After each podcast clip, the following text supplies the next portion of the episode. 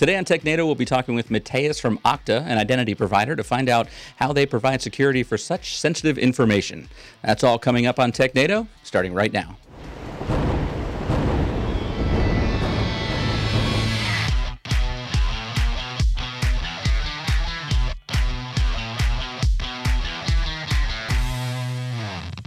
Hello and welcome to TechNado. I'm your host Peter Van Rysdam and joined as always by Don Pezet. Don, how are you doing today? I am doing great, ready to earn that Cable Ace Award and another great TechNado interview. Well, the way we're going to do that is by uh, excluding you from this interview. we actually have an interview coming up that we uh, we did when you, when you weren't here. Uh, we took over your office and, and, managed to do it, but it's with a company called Okta, and uh, this is a company that uh, well, it's a company that a lot of people have heard of, but how we kind of came across them was a unique story. Yeah, you know, Okta is a big player in the managed identity industry. So they, they do a lot of federated services and, and just identity integration. If you need a, a, directory service, they're one of the biggest players in that market. And I've often wondered if you're a company like that and you have even a single breach, that can be catastrophic for your business. So how how do you handle security when the the stakes are that high? So I've always wanted to interview somebody there. I was at DEF CON last year, and one of the Okta security researchers was there presenting, and it turned out to be a guy that I went to high school with, Josh Pitts. And so I, I started up a conversation with him, and he lined up this interview for us. So it'll be a great chance to learn a little bit more about how how how a company who's just the, the stakes and security are so high, how they handle that, and uh, and what they're doing to keep their head above water. Yeah, and, and Mateus, the person we're talking to at Okta, has been there for a while. He started as a principal hacker uh, back in 2013, and he's worked up to what's a really cool title, as far as I'm concerned, the Director of Research and Exploitation, which is that sounds fun. Yeah, I get paid to exploit things. yeah, I, I, get paid to do it, and, and it's illegal, but he does, does it for an actual career. So let's find out what the heck that means and, and what that's all about, and and uh, find out how they do handle security for such sensitive information. That's coming up right after this on TechNado.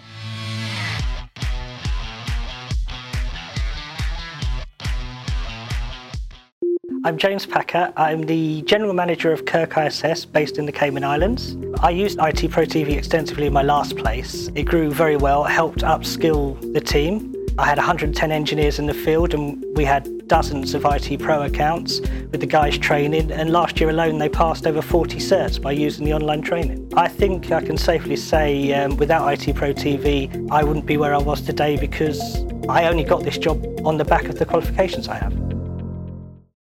Welcome back to TechNado, and as promised, we have an interview for you now with a special guest coming us coming to us all the way from across the country. And I'm going to butcher his name, and he's going to say it the right way. But Mateus, uh, welcome to the show. Hi. So how do how do we say your name right, Mateus Brutti? But Matias. you have a bet- much better way to say it. Yeah, Matias Brutti. See, uh, we'll just we'll just go with Matt uh, from here on out. So so uh, Mateus, you're with you're with Okta. So tell us a little bit uh, about what what Okta does. Yeah, so we are uh, an identity uh, platform uh, and company. Basically, what we do is, you know, you have the the old way of like an organization would work with. You know, you have your uh, all of your services within the company and within that sort of like that corporate firewall, right? Like everything would happen and be served locally on premises. Uh, but as you all know, that's no longer the model, right? Like everything is on the cloud. Uh, your employees are connecting to apps from a hundred or thousands of different vendors that are all provided in the cloud, and we provide a way to uh, secure and and control the, the identity for those uh, employees and those people. And so think of it like uh, it's a portal where you basically log in and you have all of your chiclets and you can authenticate to all these things and enforce security. So th- this is different than obviously something like a LastPass or LogMeIn that where you're storing all your passwords somewhere. This is you're actually logging in once and and going into these systems directly. How, how does that work exactly? Yeah, it's it's a, it's a little bit more. We also we also store passwords if the if the customer's desire. We have something called SWAs, which allows you to store your username and password specific application. But unlike other products, uh, we provide we we're very agnostic. So we basically have all sort of technologies that we deal with, SAML being one, for example. So we authentic, we allow users to be able to SAML into other applications. And, in this case, there's no username and password. You have an identity, and we are an identity provider, and you will be able to connect to, let's say, a Slack or some other application, and and you will be able to connect to that.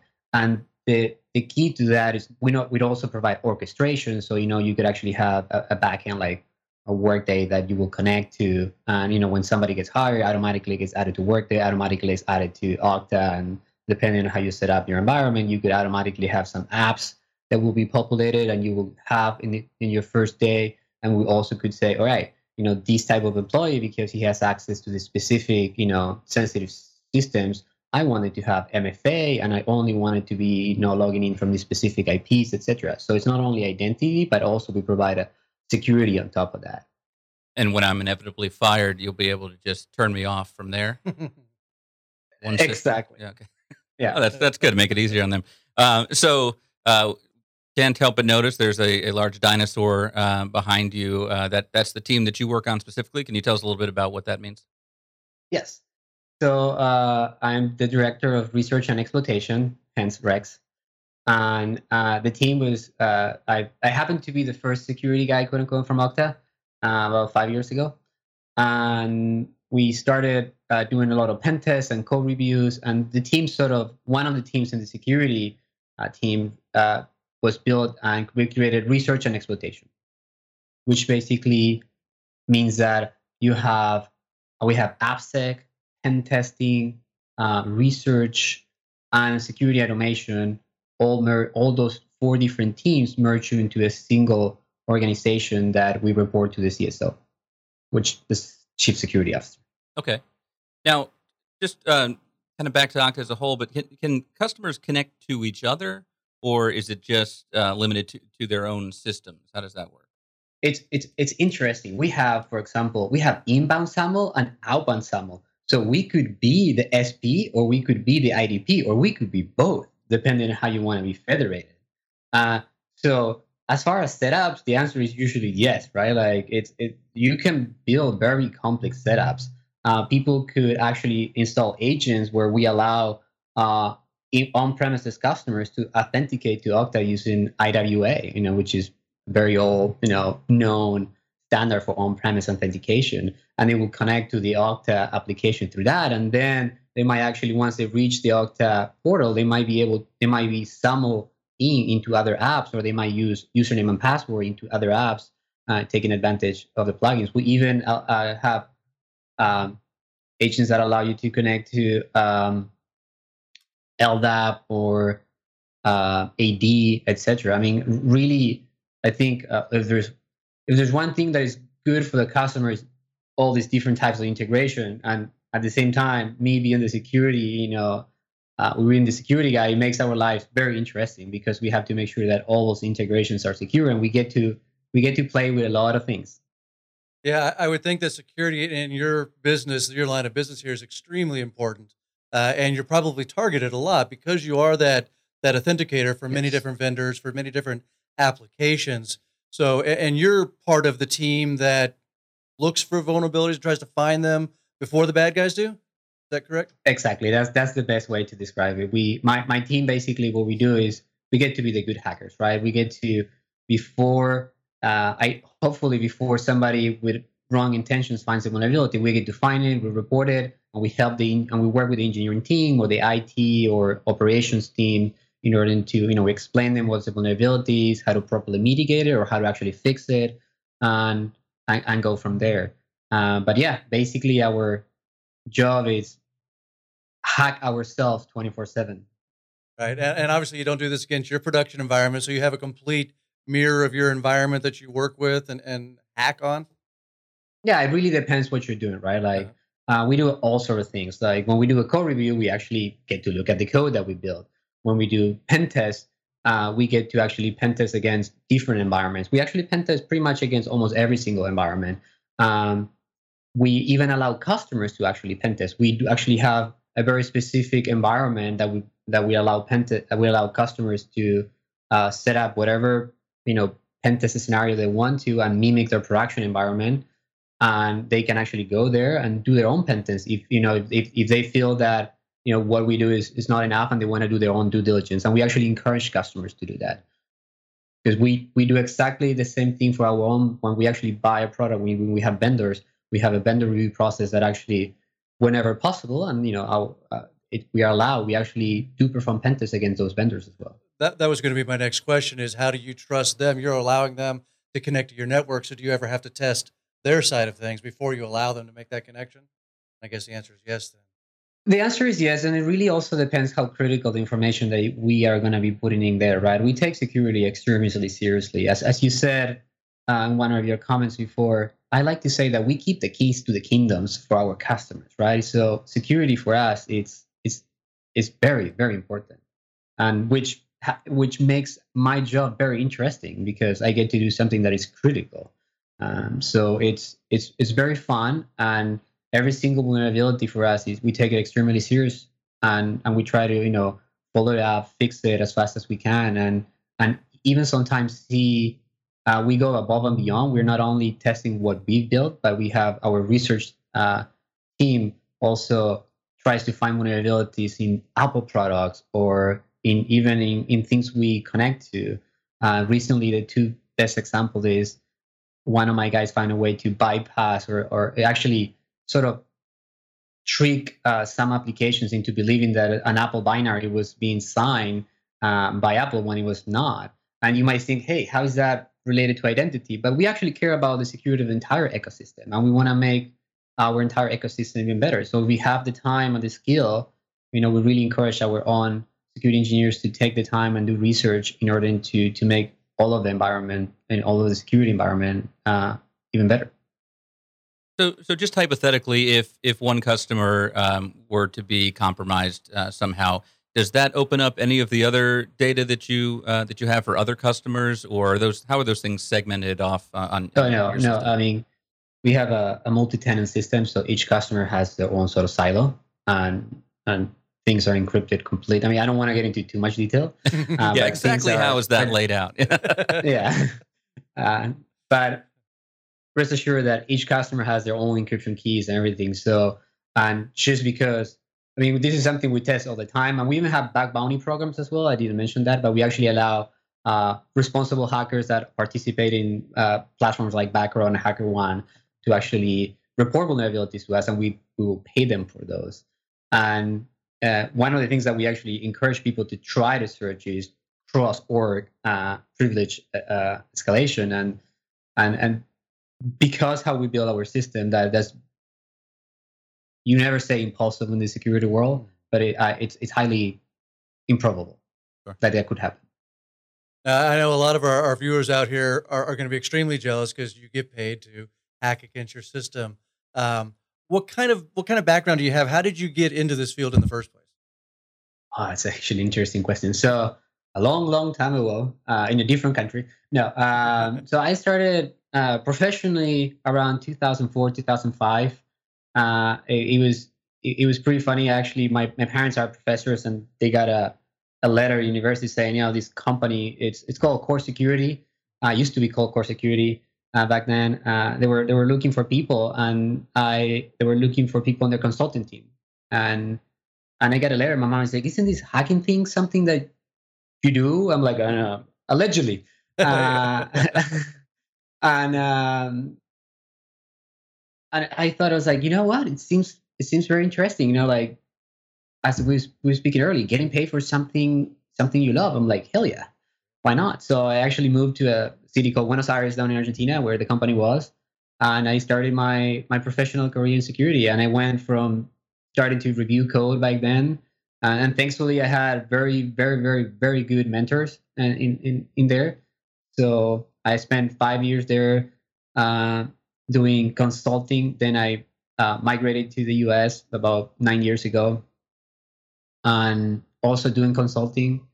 Uh, then I also worked for Amazon for a while. And for the last five years, I've been doing security at Okta, where I went from a principal security engineer all the way to now a director. You know, we're managing a bunch of teams and and having fun, still hacking as much technically as I possibly can because it's what I love. But now I get to decide uh, different aspects of security and I help other people uh, actually do research and, and build their things and find vulnerabilities that they actually are, you know, they're good at. So if, if you were going to, to give somebody guidance that wanted to maybe get into this field, what kind of areas would you say to, to focus in on it? Is it more the programming side, uh, looking at operating systems, a little of both? How to, uh, what's the best way to go? I think it's a little bit of both. Uh, and but at the security has changed a lot since since we started. When I started doing security, it the, the there was a business, but it wasn't really defined. Nowadays, a multi-trillion or billion-dollar business where you have state-sponsored attackers, where you have, I mean, the, the rules of engagement have changed, right? And I always tell people back then it was a bunch of guys hacking around just for for for fun, and nowadays is, I mean, you could have some, you could potentially hack multiple people's uh, pacemakers, and you could kill them, or you could hack into a hospital and I mean, potentially turn off a machine that's keeping somebody alive, or all of those. You know, I'm not trying to scare people, but the reality is that because we are so connected, the rules of engagement has changed it a lot, and also how much the field has grown. So it really depends what you want to do. I think if you want to be good at securing something, you have to be good at doing that something. So if you want to be, uh, you say, good in securing operating system, yeah, really understand how operating system works. Uh, if you only want to do Linux, concentrate understanding how it works, and then once you understand how it works, try to think of ways that it shouldn't be working. And sort of, it's security is like testing, but testing case, you know, edge cases every single time. You you don't test a good thing, you only test the bad cases. And one, if you actually understand how something should work very well, you most surely actually are going to end up being very good at security. With that said, I think security is not is not for everybody. Some people tend to see the beauty in things, and others tend to have what we like to call the evil beat. It doesn't necessarily mean you're bad. It just means that when you see something, you sort of try to think the wrong way. And the example that I give people is like if you go to a supermarket and you see the watermelons that outside, and you ask yourself why nobody's stealing these watermelons, maybe you're gonna be a good security person, right?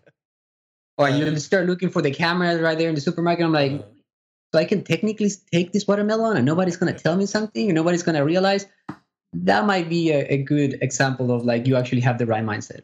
Very good, very good.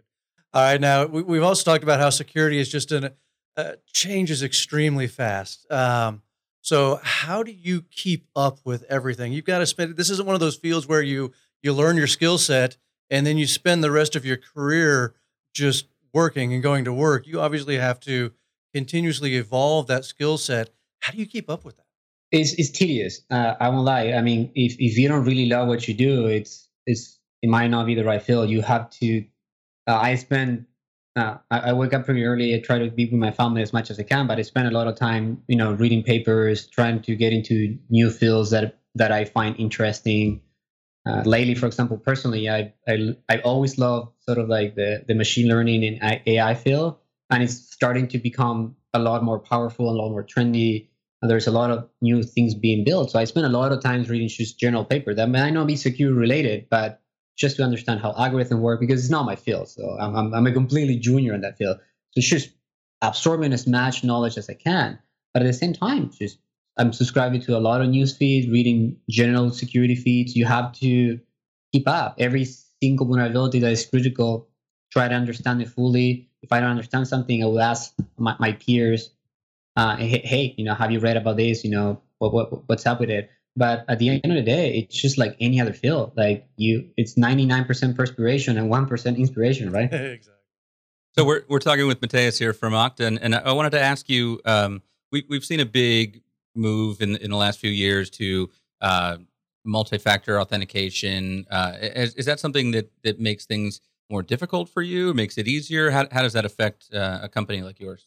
Well, I mean, it makes things for us good, right? Like at the end of the day, yeah, my, my job, if I'm a pen tester, MFA will make my life a little bit more difficult. Not impossible, but a little bit more difficult. And that's the whole point of a company like Okta. We provide MFA. We actually encourage people to use MFA because we believe it's it's a very good solution to uh, up the game uh, when it comes to security and really try to push it harder. Uh, and and you see it pretty much every every day in the news now. Uh, I I tell people like even if your iPhone and iCloud and, and, a company like Apple is telling you that you should set up MFA or even Instagram, which is just social media to some respect, there's not like a critical infrastructure system. It might be critical for some people, uh, but it's not a critical infrastructure system. That that raises the question: is like, yeah, like MFA is a good thing, and pretty much anything that you deem uh, sensitive, you should have it set it up. And is it gonna, is it a silver bullet? No, it's not. But it really improves the security of whatever you're trying to protect. Yeah, and I'm curious too. I, I know, Mike, you just went to the Microsoft Ignite conference a, few uh, weeks ago, and um, they're talking about Microsoft's going to get rid of passwords. And uh, where do you see the industry going, Mateus, in, in terms of um, how passwords are going to involve? I know we, we've talked about YubiKeys and things like that uh, on, on past episodes, and I just see it changing a lot from me typing in a password. But I'm sure you have some insight into uh, into that being this is what you guys do every day. Yeah, and here's my personal opinion, right? Not necessarily what we do, but uh, I I love where technology is taking us. For example, like I have an iPhone, and but the thing it applies to either iPhone or iOS or Android. But in my case, like I identify with my face, right?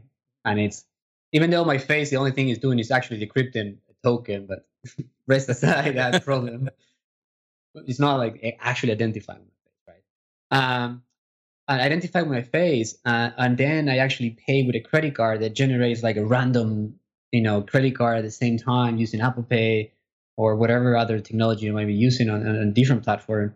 And those kind of technologies that we get, I, I, I think that moving forward uh, is what we're gonna see also in authenticating. You mentioned YubiKeys. That's a perfect example. Uh, you know, like face recognition and identity. Uh, there is also uh, passwordless, where, like you said, people tend to forget the passwords. You have to rotate your password pretty often, which means people will start using known or bad passwords that just barely, you know, they barely go through the requirements of like a maybe eight or twelve characters, whatever, and like alphanumeric. And you go like mum with a couple of letters, right? Like one, two, three, or something. I mean, something that is, that is still it, it passes the test, but it's not really good. And and I think moving to a technology where we can prove identity using other means, it's it's getting there. We're finally moving, and the industry in itself is learning that hey, maybe this is not the perfect solution. We can do better. And there's many competitors. There's many technologies, and I think the more technologies that we have, the more options that we have, it's going to be the better because different uh, corporations or different end users are going to find different solutions better for their own use case. Yeah, I've always said I'm I'm I'm I'm so afraid of the biometrics because you know I like my my retinas and I like my fingertips and I don't want those stolen. I've seen enough movies uh, where that where that stuff goes wrong. Um, so if if people want to find out uh, more about Okta, where, where's the best place to do that? Uh, Okta.com. And that's OK TA, right? TA, OKTA.com. And and your department specifically and, and the team that you were mentioning is that is there's a subsection on the site where we can look at that a little bit more? Yeah. Uh, so Okta has a blog, and within that blog, we have a, a, security subsection, and that's where we post most of our research or white papers uh, and a few other things. All right. Sounds good. Well, I want to thank you so much for taking the time out of your day to uh, enlighten us a little bit. And, you know, it's, it's, cool to hear someone in the industry's opinions about, you know, where, where this industry is going and, and, uh, and, and, how it's evolving and, and uh, how you're doing the good work to uh, help keep us all safe. So thank you so much for joining us, and thank you all of you for watching. We'll be right back with more TechNado right after this.